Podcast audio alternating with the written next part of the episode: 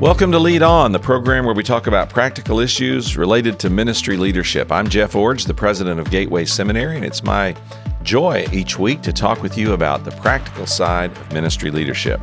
On this program, we take on the day to day issues of what it means to be a pastor, an elder, a deacon, a program director, or a ministry executive, or someone that works in a nonprofit setting. We take on the challenges of day to day life in ministry organizations.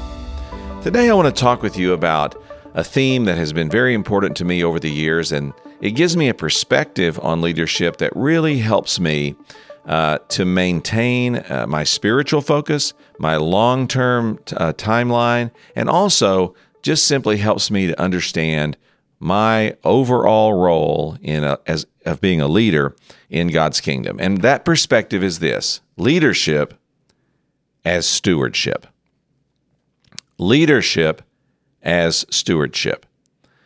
Do you have a life verse? You know, I do. It's a bit of an unusual life verse.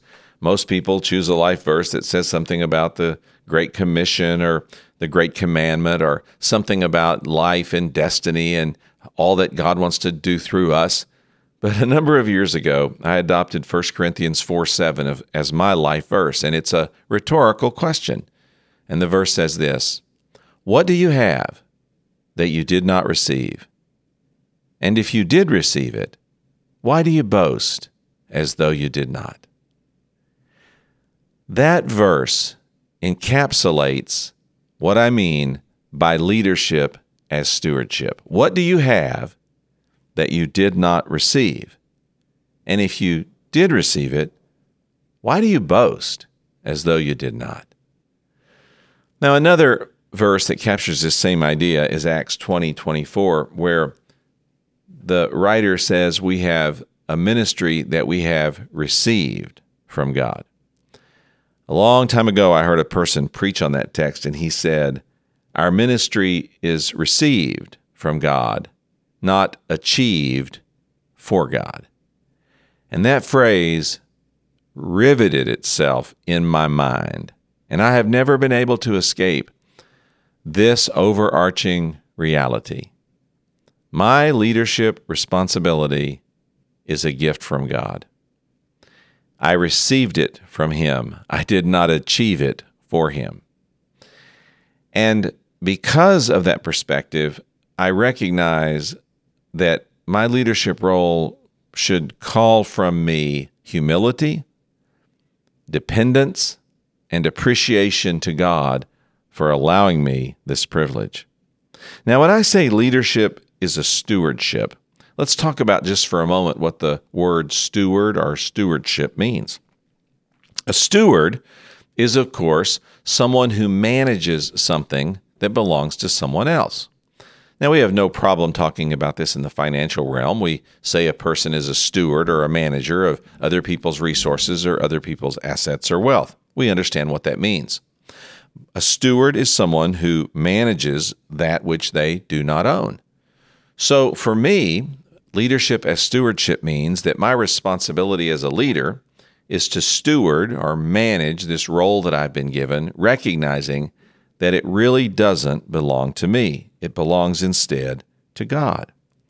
Now, a steward also is responsible to maximize the opportunity he or she has been given for the benefit of the owner. You can see this taught in the parable of the talents, for example. As a leader, I've been given certain responsibilities, certain opportunities, and my uh, task is to maximize those opportunities for the benefit of the owner, not for my benefit. In other words, I'm supposed to make the most of my leadership opportunity for God, not for me. And then stu- seeing leadership as stewardship really helps minimize my role in the responsibility that I've been given. It means that I focus more on the leadership role than on me necessarily as the leader, recognizing that someday I'll be out of this role, but the responsibility, the office, if you will, remains. So here's what we've said so far leadership as stewardship. What do you have that you did not receive? And if you did receive it, why do you boast as though you did not? My leadership responsibility has been received from God, not achieved for God. And that perspective helps me understand that the role that I've been given doesn't belong to me, it belongs to God. And my assignment to it for a season is to be the steward of that role, to make the most out of it for the owner, to make the most impact possible on behalf of the owner, and to recognize that my role at the time in that particular responsibility is temporary and that I need to fulfill it as best I can, but not become consumed by thinking that it's really all about me. Now, let me give you some evidence that I think reveals if we have this stewardship perspective on leadership. One bit of evidence is that we value our role or the responsibility we've been given more than we value our fulfilling that role, our responsibility. Now, I know this is a, a, a, a delicate or a, a, a very fine distinction that I'm making, but I really want you to get it. A leader as steward values the role or the responsibility they've been given more than they value themselves in that role or responsibility. For example, I'm the president of a seminary. That means I value the presidency more than I value my role or my contribution as president. I value the role and responsibility, the presidency, over my being president. Now, this has a lot of implications, but one of the most significant is recognizing that when I'm gone, when I'm gone, the role and responsibility, the office, if you will, of president, the presidency, will continue after my tenure is passed. Now, what that does for me is it helps me to invest in the presidency more than me being president. It helps me to invest in the office, invest in what the presidency means, and actually invest my time and some of my energy in making sure that the next person who has this role has the same kind of opportunity I did because of the honor brought to the presidency, not to me as president. It also means that I view transition as my ultimate achievement of being president. You know, I've been leading for a long time, and because of that, I've had a lot of friends and associates and uh, uh, colleagues that have also led for a long time, and I've been watching how some of them transition out of their roles. Some of them seem to do it very well, and others, they really struggle. And one of the common denominators I've seen among those who do it well is that people who transition well out of a role or responsibility one of the ways that they do it well, or one of the reasons they do it well, is because they saw the role and responsibility as being something that was going to continue after their lifetime, and they wanted to set the next person up to be successful in every way possible, and they wanted to see the presidency or the pastorate be successful more than they wanted to see themselves be successful or recognized while in the role. So for me, sort of the ultimate measure of a leader's effectiveness is not how much they did when they had the role or responsibility, like in my case, president, or in some cases, maybe pastor for others. It's not how much did you do while you had the role, it's how did you leave the role for the next person? Was it stronger? Was it uh, better supported? Did it have greater honor? And when you brought the next person in to, to follow you, were you able to easily shift your allegiance to that person because you were recognizing that the, the role or the responsibility, in my case, the presidency, towers over what it means to be an individual president? You know, when I uh, became the executive director of the Northwest Baptist Convention many years ago, I followed a long term, iconic leader who had retired. And many people warned me oh, he's going to be a nightmare for you. He's going to be in your business. He's going to be giving you his opinion. He's going to be spouting off in public about different issues. And I heard a number of different warnings about what this man was going to be like. Now, I knew him fairly well. He had been a, a colleague and in some ways a mentor to me. And so when I became the executive director, uh, we had a private meeting and he said, You know, I predict that you're hearing a lot of things about me that I'm going to be a nightmare for you, that I'm going to be in your business, that I'm going to be making these public statements, that I'm going to be causing you all kind of grief. And I just smiled and I thought, man, he must be talking to the same people that are talking to me because he's using almost the exact same language these people are using. And he smiled and he said, Jeff, I'm not going to be any of that. He said, because it's your role and responsibility now, not mine. You're in the office now, not me. And the office is bigger than both of us. And for the Northwest Baptist Convention to be successful, we need the executive director's role and responsibility to be respected, to be valued, to be trusted. And I'm going to do everything I can to elevate you because I want to ele- because of the fact that I really believe in the office or the role or the responsibility. Man, that distinction was very significant. And you know what? He did exactly that. Over the next 10 years that I served, he was never in any way negative in any capacity in my leadership role. He supported me, he valued me, he promoted me, he helped me. But I realized along the way it wasn't that he was just doing it for me, it was he was doing it because he really valued the role, the responsibility of executive director even more highly than himself in the role or even more highly than me in the role. He saw that leadership he saw that leadership role as something that he had been a steward over and now I was a steward over, but we both had to work together to make sure that the role and the responsibility towered even over our investment in it. And then I came to the seminary now 18 years ago, and the same thing happened again. The person who was president before me had served for about 18 years as president and was a much beloved figure. He had done many good things and had accomplished much for the seminary. And when I was coming into my role, people said, Well, how will he transition out? And will he be able to give up the, the role and responsibility? And will he place high value on you? And some people were warning me in private about how difficult this might be. And then again, I met with this person, and he said almost the same things to me that my previous uh, person had said when I met with him, he said, Look, you're coming to, into the presidency, and I really value the presidency. And for the school to be strong, there has to be a strong person in that role and in that responsibility. And now God has given it to you. And I want you to know I'm going to be your best advocate. I'm going to be your strongest supporter because we have to have this role uh, be viewed with honor and value and respect if we're going to really see the seminary thrive. And I thought, here's another person talking to me more about the role, presidency, than about me being president.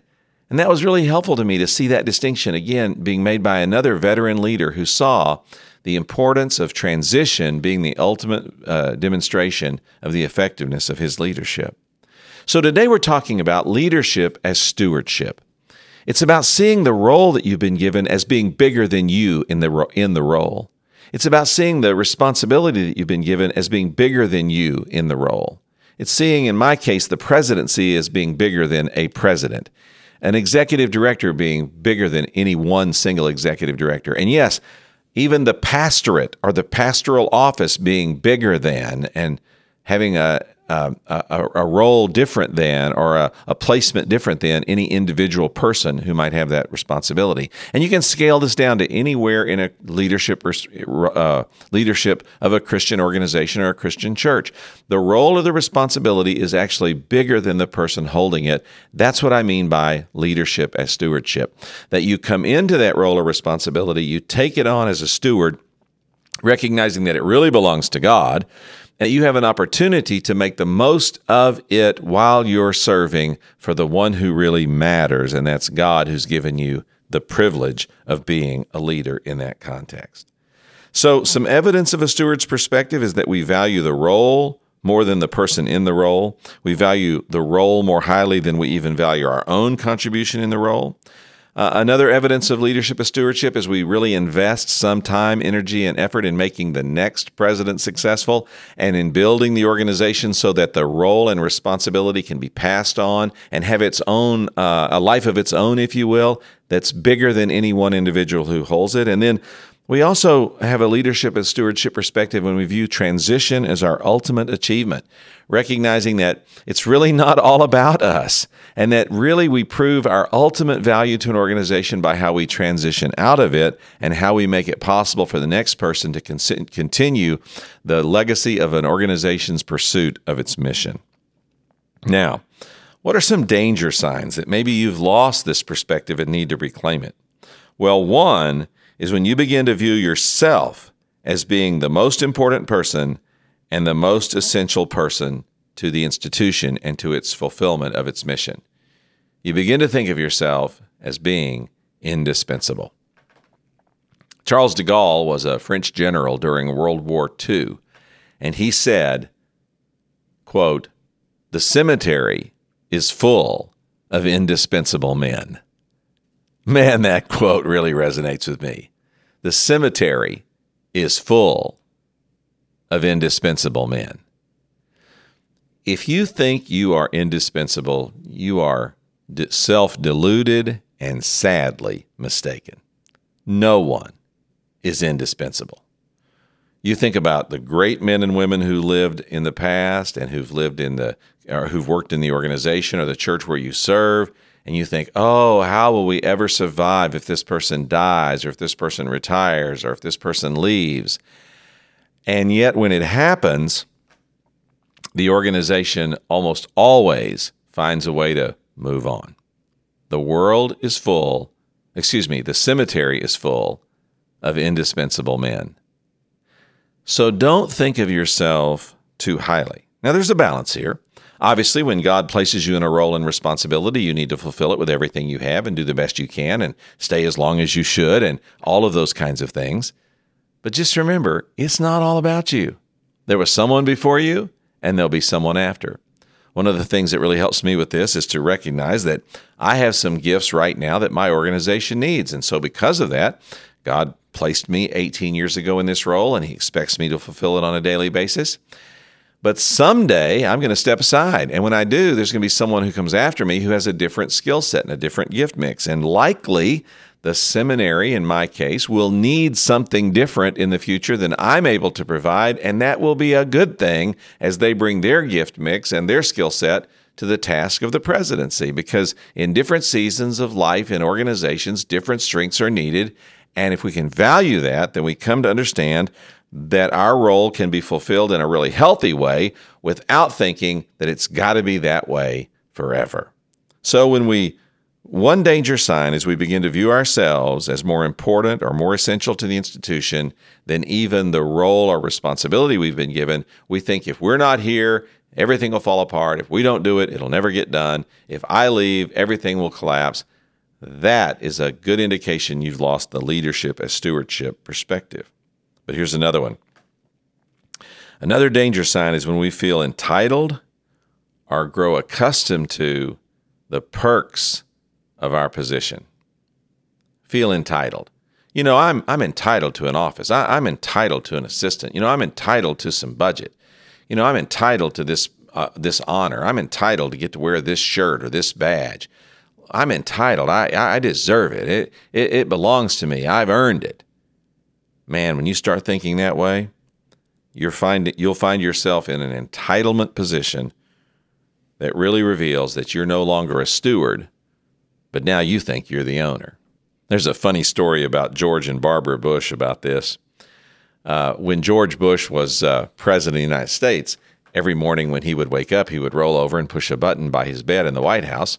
And about 30 to 60 seconds later, the bedroom door would open and a Navy steward would walk in with a briefing book and a pot of coffee and set it by the bed and say, Good morning, Mr. President. And George Bush liked to read his uh, briefing book and drink his coffee for that first few minutes of the morning to get started. And he did this almost every morning, and certainly every morning he was in the White House. He would wake up, roll over, push the button, and the coffee would walk in 30 to 60 seconds later, and uh, the briefing book would be there for him to peruse. And then one morning, he wasn't president anymore and he and Barbara flew to their home. I believe it was in Houston, and uh, they woke up that first morning that he wasn't president. And I actually heard them tell this story, both of them together on a stage in uh, Portland, Oregon, at a meeting I was privileged to attend. And President Bush said, and I woke up and I rolled over and I reached for the button and I realized it's not there. So I thought, well, if I just lay here quietly long enough, Barbara will get up and make the coffee. So I lay there for a while and I lay there for a little longer. And then finally, from the other side of the bed, Barbara said, George, I am not getting up and making the coffee. If you want coffee, you better learn how to make it yourself. And he said, In that moment, I realized I'm not president anymore. well, he was saying, I realized I had become accustomed to and had a sense of entitlement about my morning coffee. All I have to do is push a button and coffee magically appears. Listen, it's easy for every one of us, not just presidents of the United States, it's easy for every one of us to get into a leadership role and to begin to have some success and to begin to gain some influence, to start to think, I'm entitled to this. I deserve this. I'm special and I ought to be recognized for this. And whether you're a president, a director, an elder, pastor, or a program manager in a church, it's easy to start to feel like it all belongs and it all revolves around you. If you've developed some of that kind of perspective, you've lost the concept of leadership as stewardship. Instead of that perspective of entitlement, you should have a perspective of gratitude. I am privileged to have some uh, benefits, some perks, some honors, some privileges that come to me because I'm a leader. But those things don't belong to me. They're gifts from God and from the people I work with. It's a privilege to have these things. I'm not entitled. And if you can maintain that perspective, then you have recaptured what it means to be a steward.